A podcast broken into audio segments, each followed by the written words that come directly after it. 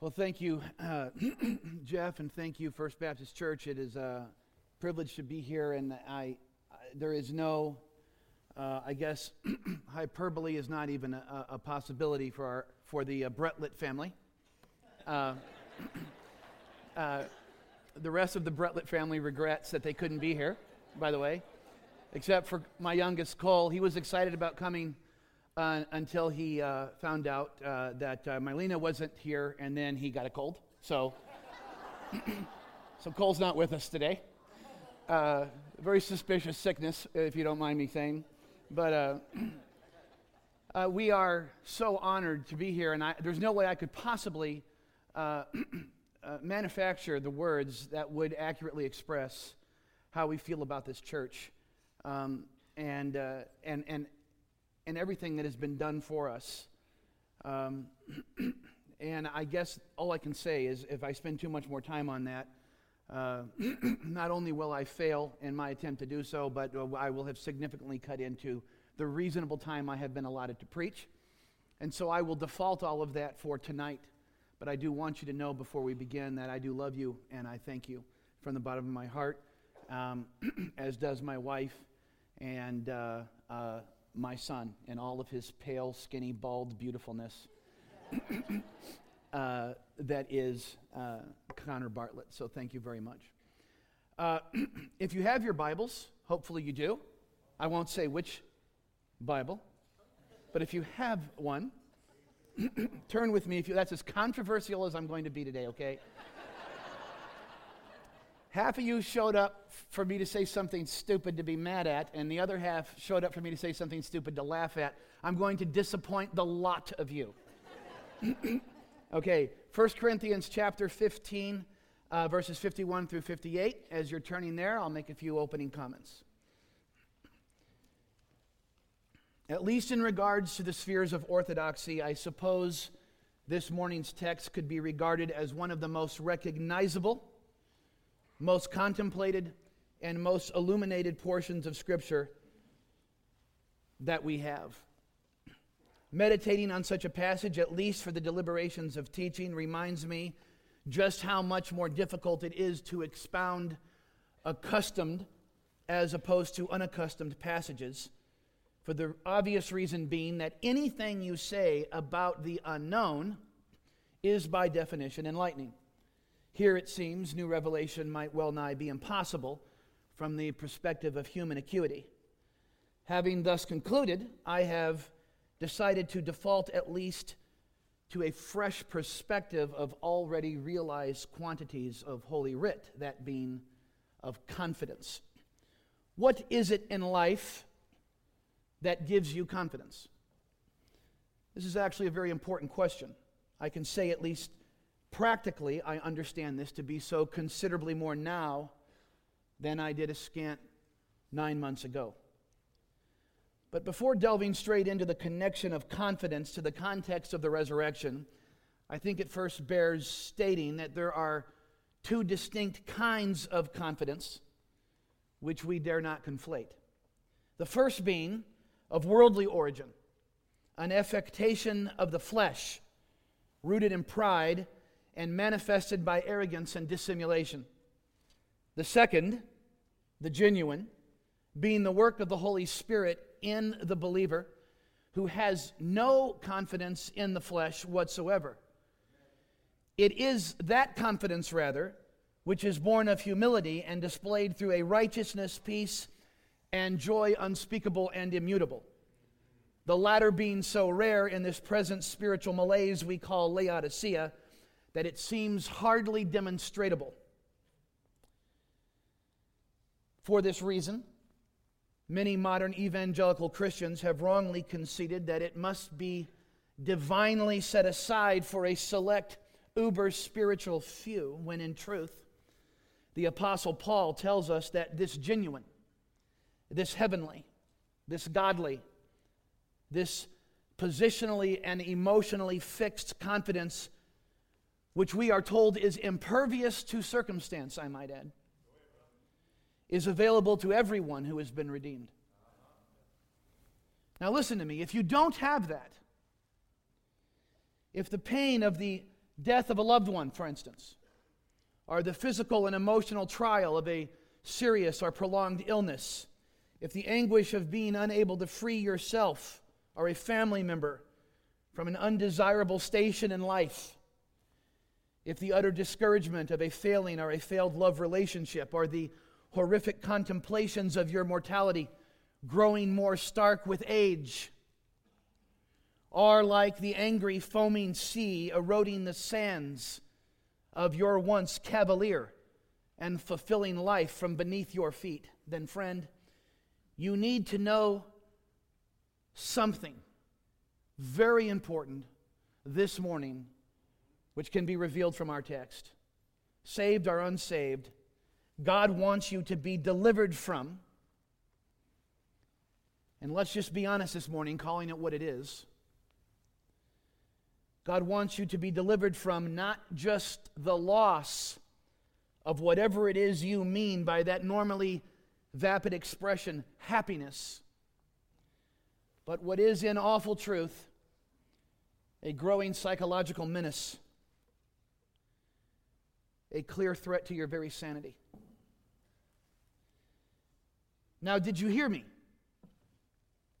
God wants you to be delivered from that to a joy unspeakable and full of glory, to a peace that passes human comprehension, to a confidence in Christ that gives boldness and access to Him, enabling the saints to smile back at death when He turns His ghastly, grinning maw usward. Brothers and sisters, I say again, that God wants this for you, and I further assert that whatever it is God desires for a man is possible for a man. You don't have to live your life in the bondage of fear. That's a choice. Now, that may lack a certain, let's say, Calvinistic sentiment, but it is indeed a choice that you make.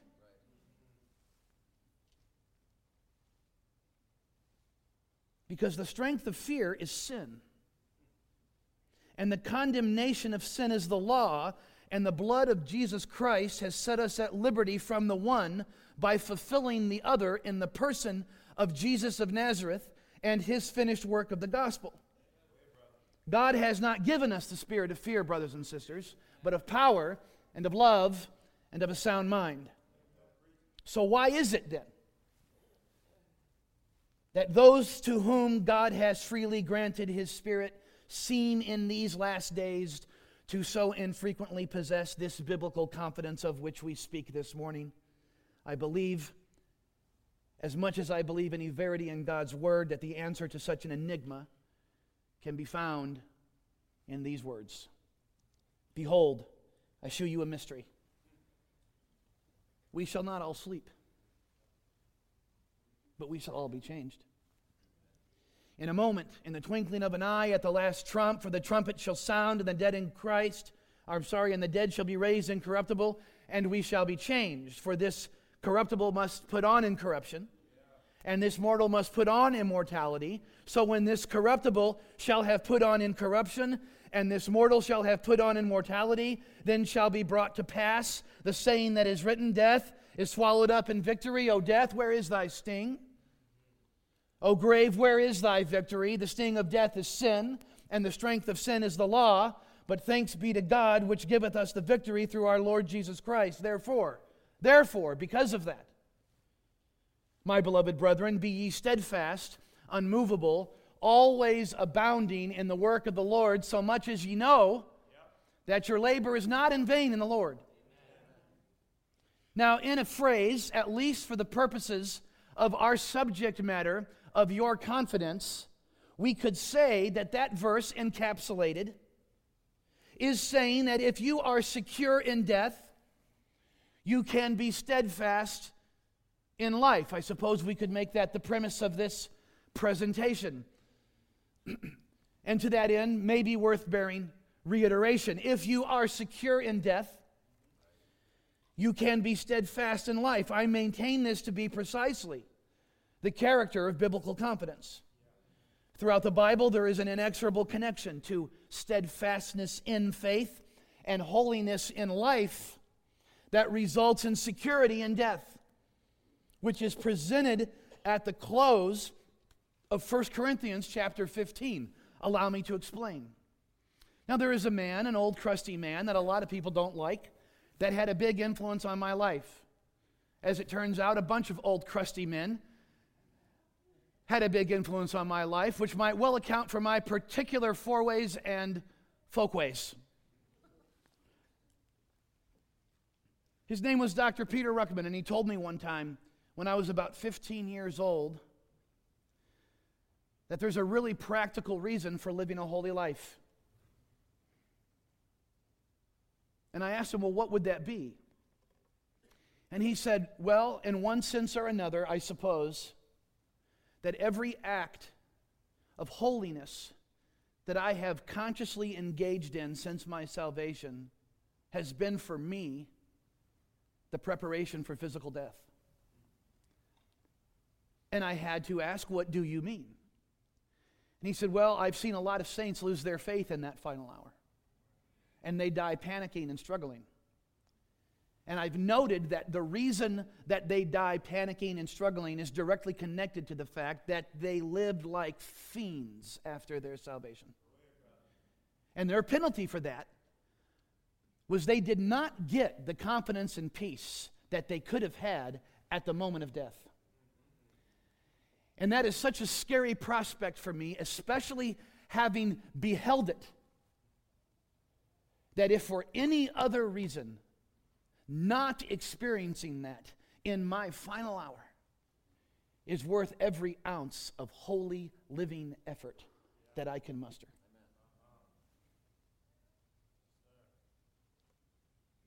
Maybe this is why J. Frank Norris, the quote unquote great evangelist of the turn of the last century, died screaming out, I'm afraid to meet God. I've lived such a wicked life.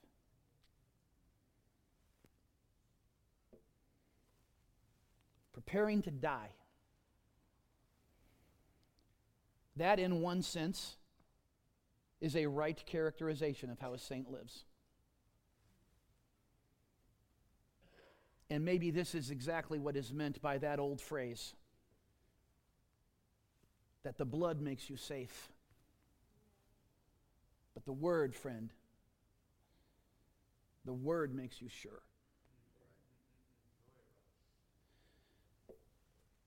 1 John chapter 3, verses 18 through 24, my little children. Let us not love in word, neither in tongue, but in deed and in truth. And hereby we know that we are of the truth. Now, it doesn't say, and hereby we are of the truth. You can be of the truth and not know it. So, Theodore Beza, put that in your oatmeal pipe and smoke it. And I'm going to demonstrate that here in one second. It is a scriptural truth that you can so abuse your salvation that you can be of the truth and not know it, friend. And hereby we know that we are of the truth and shall assure our hearts before Him. Now, watch. For if our heart condemn us, I know I'm not saved. I can't be saved. Nobody who is saved can do what I just did. Well, friend, if your heart condemn you, guess what? God doesn't give a rip. Your heart doesn't have diddly to do with whether or not you're saved. Your confidence that you're saved doesn't have diddly to do with whether or not you're saved. And somebody else thinking that you're not saved or saved doesn't have diddly to do with whether or not you are or are not saved. If the blood of Jesus Christ has been applied to your soul in a one time act of salvation by grace through faith in the message of the death, burial, and resurrection of Jesus Christ, friend, fiend or saint, you are saved. But God will rob you of that confidence if you live like a fiend. If our heart condemn us, well, guess what? God is greater than our hearts and knoweth all things. Beloved, if our heart condemn us not, then we have confidence towards God. Do you have confidence? Because I'm going to tell you What happened to Connor nine months ago has taught me that the Christian life is all about confidence. And your confidence is rooted in your assurance of what happens to you when the silver cord breaks and I no more as now shall sing. But oh, the joy when I awake within the presence of the King, and I shall see him face to face and tell the story saved by grace.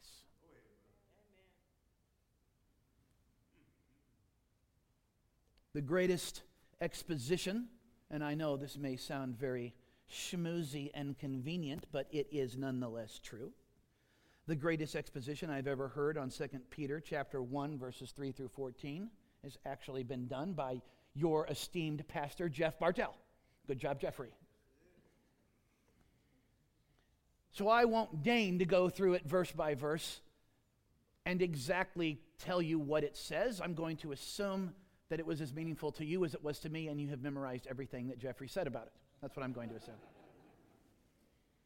But what I do think is interesting about that passage of Scripture is that the process of sanctification, which is actually built on that key word, virtue, which is doing what you know to do. And that being the linchpin for the entire process of sanctification, that for lack of a better term, possibly we could just call holy living. Do you know what that whole thing is actually given in the context of? Certain promises.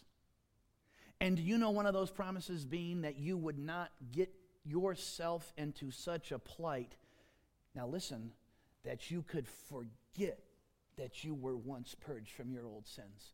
Imagine having been purged from your old sins and getting to life's final hour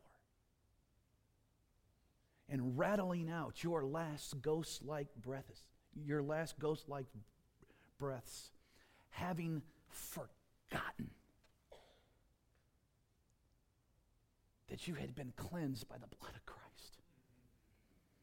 Can you imagine? How would you die? So, what does that have to do necessarily with death? Well, let's pick up the reading in verse 9. But he that lacketh these things is blind, he cannot see afar off. Judgment seat of Christ by way of comparing Scripture with Scripture. Having anointed your eyes your eyes with eye salve that you may see.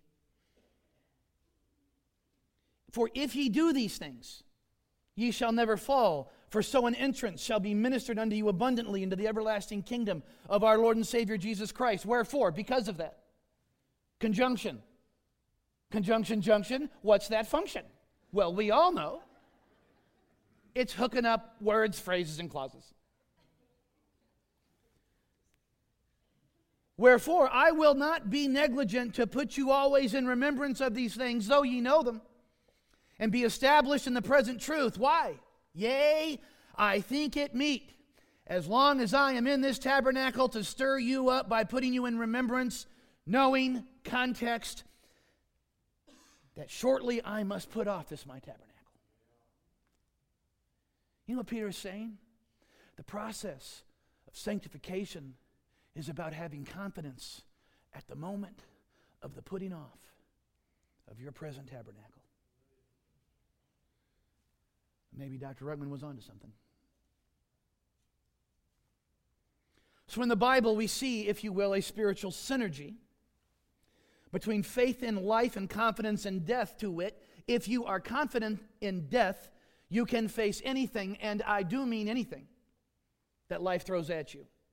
Now, as we begin to look at the first two verses of our text, and we will do this quickly, we will see Paul providing us with two reasons that we, as believers in Jesus Christ, can be and therefore should be secure in death. Reason number one being because of the promise of the rapture of the church. Behold, I shew you a mystery. We shall not all sleep, but we shall be changed in the moment, in the twinkling of an eye, at the last trump, for the trumpet shall sound, and the dead in Christ, I'm sorry, I did it again and the dead shall be raised incorruptible, and we shall be changed. For this corruptible must put on incorruption, and this mortal must put on immortality. Now, as most of us are well aware, Paul is referencing a future event. An event that, that many of us would call, quote unquote, the rapture of the church. Those of us who would do so would be the first to recognize, I might add, that the phrase rapture of the church, much less the term rapture itself, appears nowhere in the Bible. I just had a couple of people try and cause problems at Wildwood for my using of this phrase. Some fundies that we sent packing very quickly. well, you say, well, I'm on the fundy side. Isn't it a dangerous practice, this assigning of extra biblical handles to Bible doctrines, which you, weird King James living faithy nut job preachers, are forever warning against? All right, good point. I'll give you your debate point. I'll win in the end, but you get those points now. Indeed, it is a dangerous practice for which we do incessantly warn, but are careful to never condemn outright. We begrudgingly make exceptions when it can be verified that it isn't being done as a cloak of deceit for false doctrine, which normally it is, but not always. See for reference our use of Trinity, Antichrist, Pentateuch, Tetragrammaton, and canon, not being biblical terms, but decidedly biblical concepts. And therefore, we use those terms. In the instance of 1 Corinthians chapter 50, uh, uh, 15, verses uh, 51 through 58, we have the term rapture, which I won't bore you with rapturos and catching away and gag me. The calling out of all true believers immediately preceding the time of Jacob's trouble are what is more commonly referred to as the tribulation period, though I must insert here that even that is not a title to be found anywhere in Scripture but is merely derived from the pejorative description great tribulation assigned to the time of Jacob's trouble, which in turn is a prelude to the second coming of Jesus Christ and subsequent millennium, our millennial reign of Christ, both of which I must add are terms also appearing nowhere in the Bible, yet curiously find their place on the supposed exemption list of the exact biblical term only protocols of certain sects of fundies which have recently been kicked out of Wildwood Baptist Church. They never cease to amaze me, these fundies, with their many splendored hypocrisies. Some of them so persuaded by their conviction against extra biblical nomenclature as to feel compelled to utterly denounce so doing when, for whatever reason, it comes to the rapture, yet are undaunted by their own doing of the same with most, if not all, of these aforementioned instances. But I digress. Paul gives added insight into this biblical event by whatever title you may call it in its companion passage in 1 Thessalonians chapter 4, the catching away of the body of Christ, which Paul, Paul calls a mystery, incidentally, that being a doctrine which could not have been known in the Old Testament, for it was to be illuminated by the Apostle Paul in his writings. Hence, the new was in the old concealed, and the old is in the new revealed. Or maybe that's the other way around. I actually never get that phrase correct. 1 Thessalonians chapter 4 verses 13 through 18 which see but I would not have you to be ignorant brethren concerning them which are asleep. This is of course body sleep not soul sleep. So the next time some weirdos in skinny ties and a creepy cartoon booklet with a family in paradise and a cornucopia in the back come to your door, make sure you remember that. That ye sorrow not even as others which have no hope. You don't sorrow the way that they do. Why?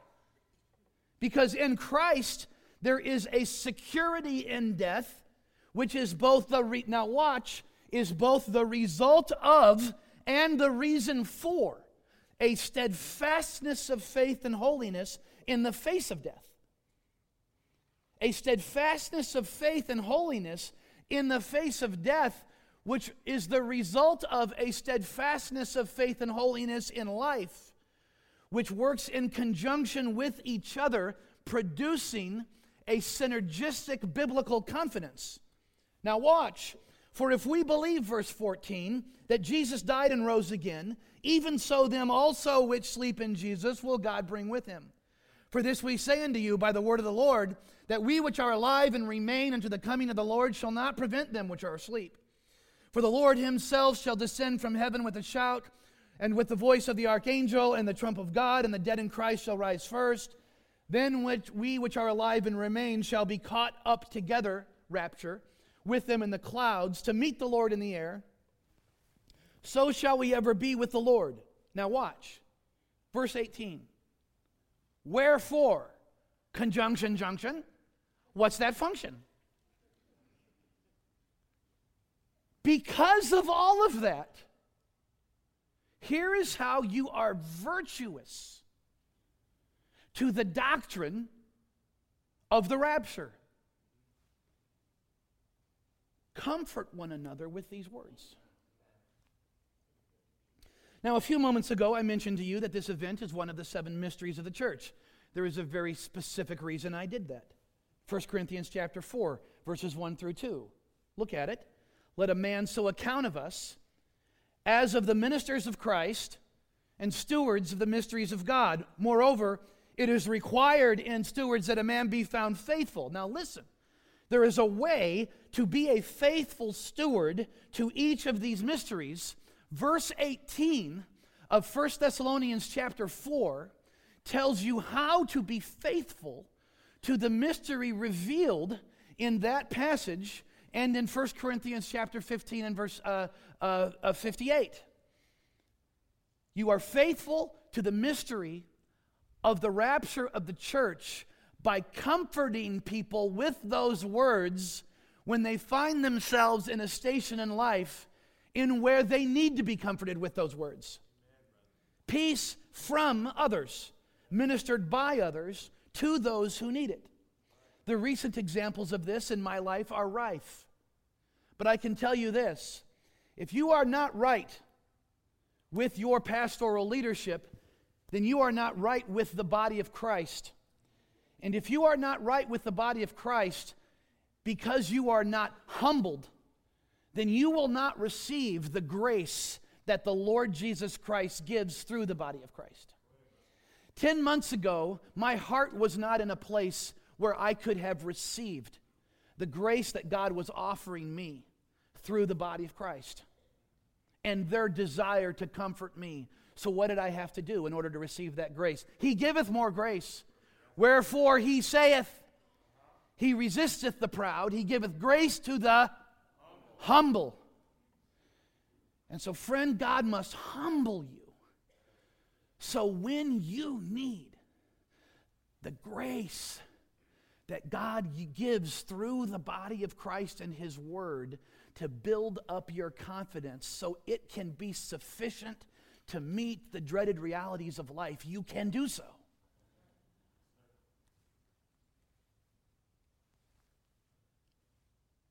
These words comprise a large part of what makes the work of the Holy Spirit in comforting me with all comfort possible, both through His word in me and by His word through other believers. And here is the real kick in the head.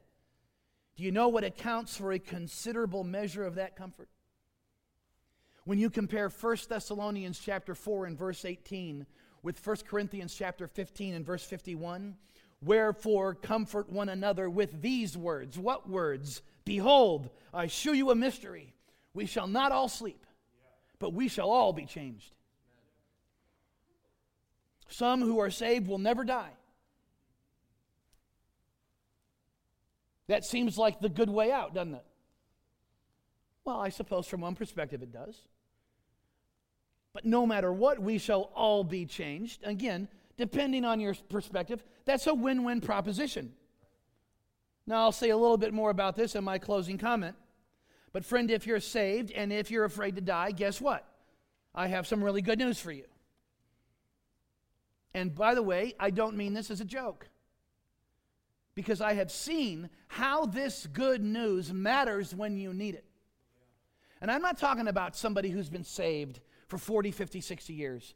I'm talking about a 16 year old kid can be comforted with the prospect of death by these words, like, like a word fitly spoken at the right time, in the right moment, to the right person, in the right spirit, like apples of gold in pitchers of silver. If you're saved and you're afraid to die, I have some really good news for you. Every day that goes by, your chances get a little better that you won't. And I know this is a weird place to begin winding up this today, but I, just bear with me a little in my folly. Because from another perspective, listen, dying ain't so bad. Hey, uh, Rocky 3 and Clubber Lang ain't so bad. Ain't so bad. I mean, once you get in the ring, ain't so bad. You want to know why it ain't so bad? Because we like to talk about how Christ has removed the sting of death, but do we really believe it? You know, believers who lived a holy life find out that that is true, friend.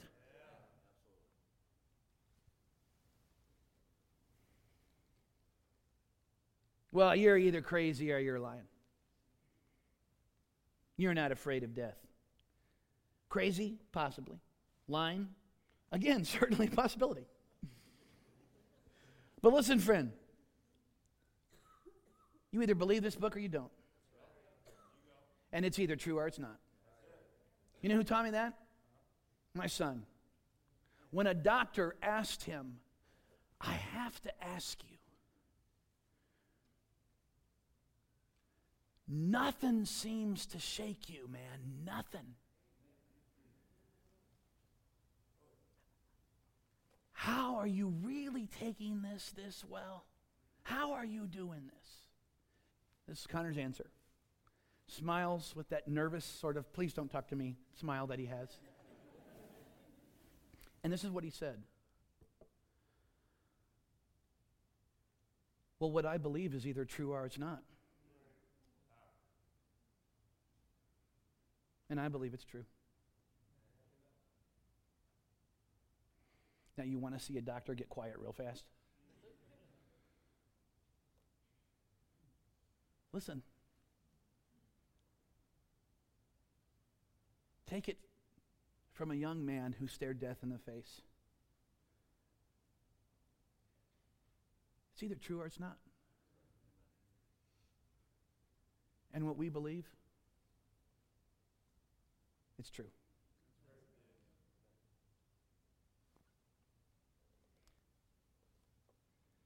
Reason number two, and we'll close. Because for the saint, death has already been defeated. O death, where is thy sting? O grave, where is thy victory? The sting of death is sin, and the strength of sin is the law, but thanks be to God, which giveth us the victory through our Lord Jesus Christ. Therefore, my beloved brethren, for that reason, for that reason, be steadfast, unmovable, always abounding in the work of the Lord, so much as you know that your labor is not in vain in the Lord. Do you believe the Lord took the sting out of death? He did. He did. Do you know why you don't believe that? If you don't believe it, verse 58 is the reason. Conjunction, junction, what's that function? The reason you don't believe it, if you don't believe it, is for this reason, friend. It's not because you doubt God, it's because you doubt your own steadfastness for Him as you lived your carnal sap sucking life. That's what you doubt.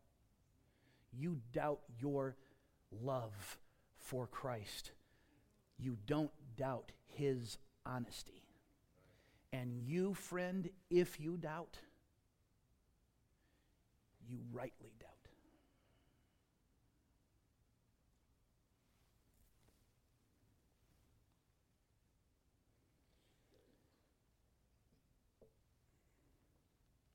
Labored in vain. Those are the people who doubt in their final hour. Not didn't labor. Not didn't earn crowns. Lost the crowns they earned before they got to the finish line.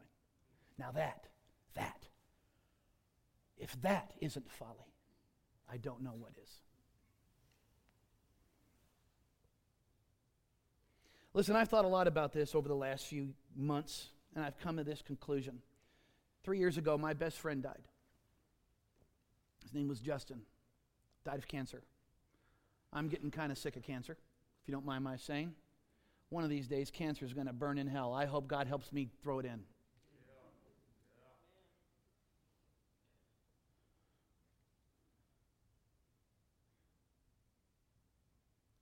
The last day Justin could talk. He motioned me close to his face, and this is what he said. I'll never forget it. He said, Dude, because that was my name to Justin.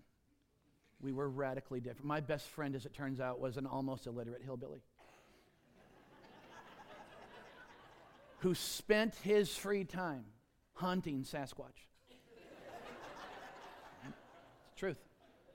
As a matter of fact, Newcomerstown is one of the premier Sasquatch spots on the planet. And three months before he found out he had cancer, he was planning on camping in the woods with cameras for three weeks. Positive he would find Sasquatch in your backyard. Couldn't make it up if I, I. I can't make that up. That has to be true. Dude, come here. Yeah, get down. That's what he says tomorrow, I'll be looking down and pitying you the way you're looking down and pitying me.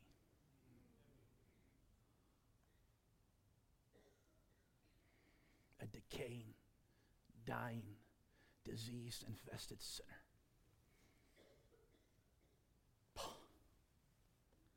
Wasn't expecting that. And then he said, Tomorrow I'll be free and you'll still be in bondage. Because the fear of death is bondage. And nothing that I will ever do or think again for eternity will be anything other than what God wants me to do or think, and I'll never even have to try to be holy again. And that is freedom. That's what he told me. I've been thinking a lot about that conversation over the last nine months. And you are, of course, free to question my veracity, but you ready? Here it is my magnum opus, my grand finale, my dramatic closing.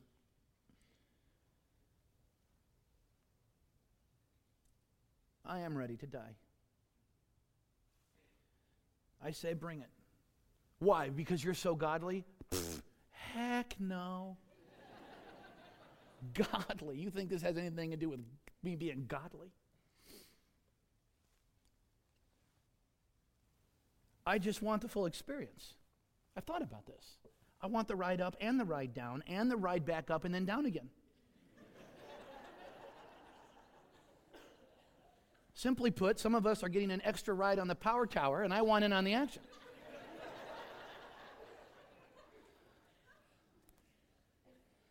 Doesn't have anything to do with being godly. I just think it's going to be freaking cool. Paul says, in the body or out of the body, I cannot tell. That dude be tripping. And it seems like it was a good trip.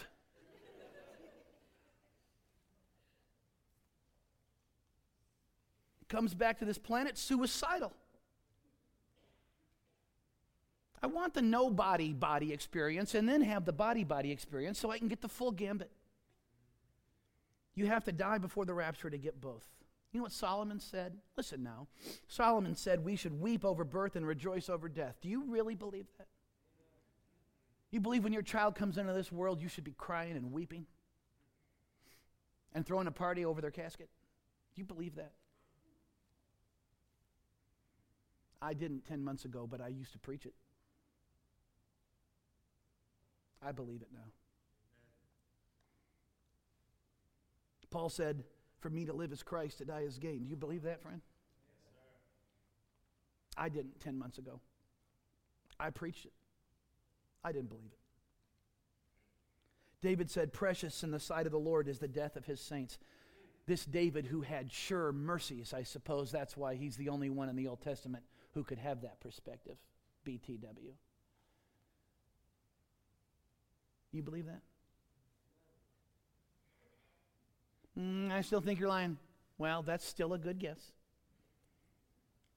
You might think that makes for good preaching, but I don't believe you really feel that way. You might believe it intellectually, but not emotionally. Fair enough.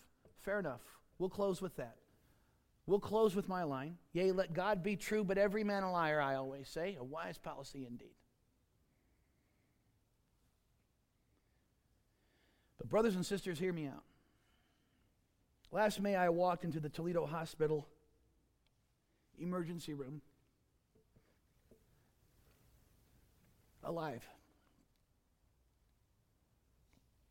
And I walked out dead. I'm not afraid to die. I died nine months ago.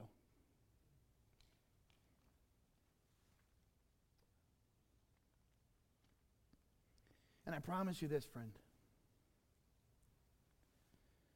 The physical passing of my body will not compare to that experience or the many experiences which have followed. Now, if I'm lying about that, I'll close with a few more lies for good measure. If you wish, you may catalog the following as lessons I learned when my son got cancer. Here goes. It's a lie that God is only in theory the God of all comfort. That's a lie. It's not just a theory. It's a life, it's a lie that this life can throw more at a child of God than his or her heavenly Father can handle by his grace. It's a lie that every day, every hour, God's servants don't modestly and peacefully wither away and expire with the silver cord a breaking while though not a word of victory necessarily on their lips, certainly with Christ's deep triumph echoing in their hearts, tetelestai. Experiencing the outward decay of their corruptible flesh, yet so far emancipated from anxiety that they are able to still think and to pray and to plan and advise others whom they love, and like Paul, while possibly still desiring a cloak, concern themselves with the care of the churches, but especially the parchments. I've seen it. And in their final moment, as they approach the battlefield to which, like Peter Ruckman,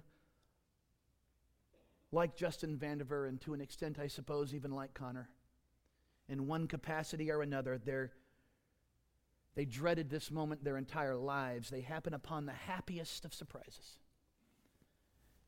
The enemy is nowhere to be found on the battlefield of life's final conflict.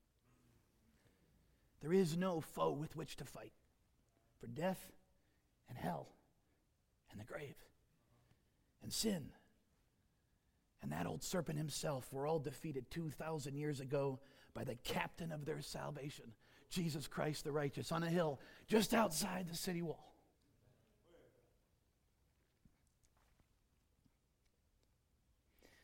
And now, what is left for God to do but with swift and noiseless industry provide through the Comforter the finishing touch to the sanctifying work? The signal is given, the portal opens.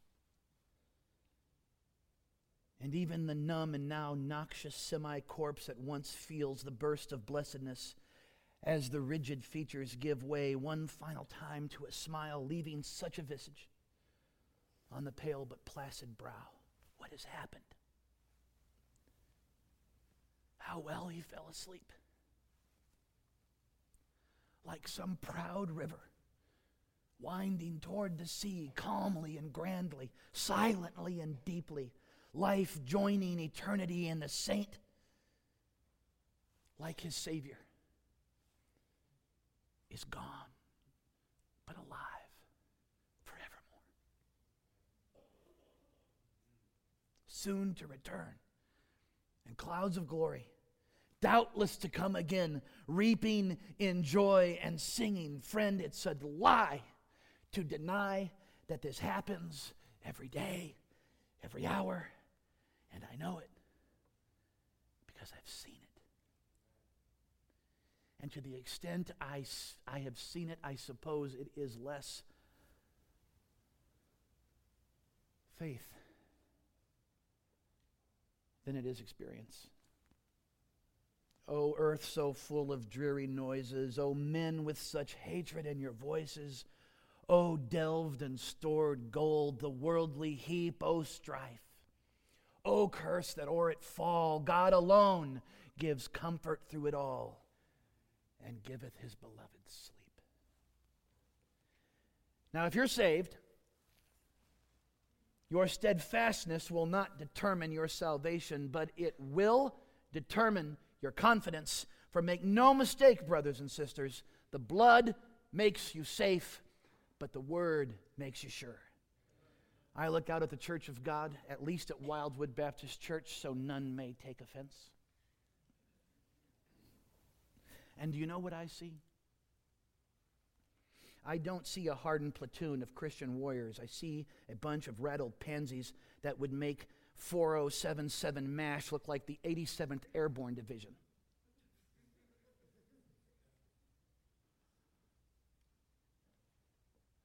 Bunch of veggie tailed reared morons.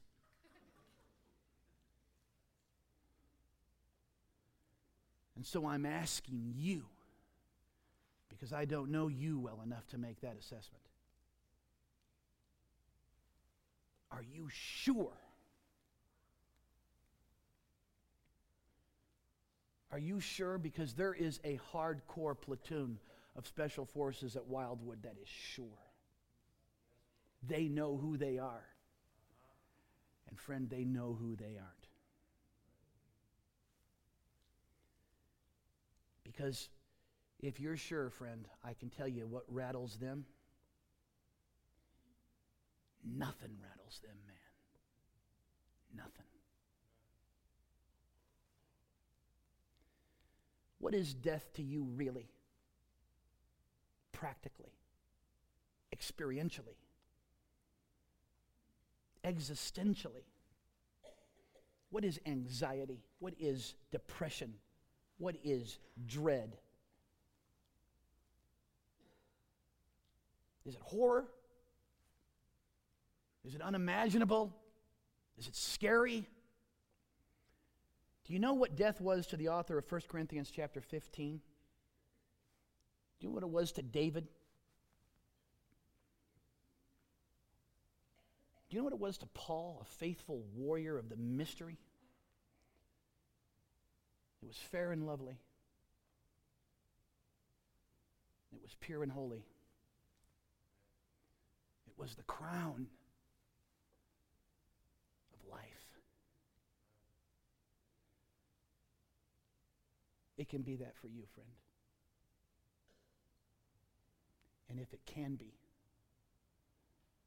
it should be.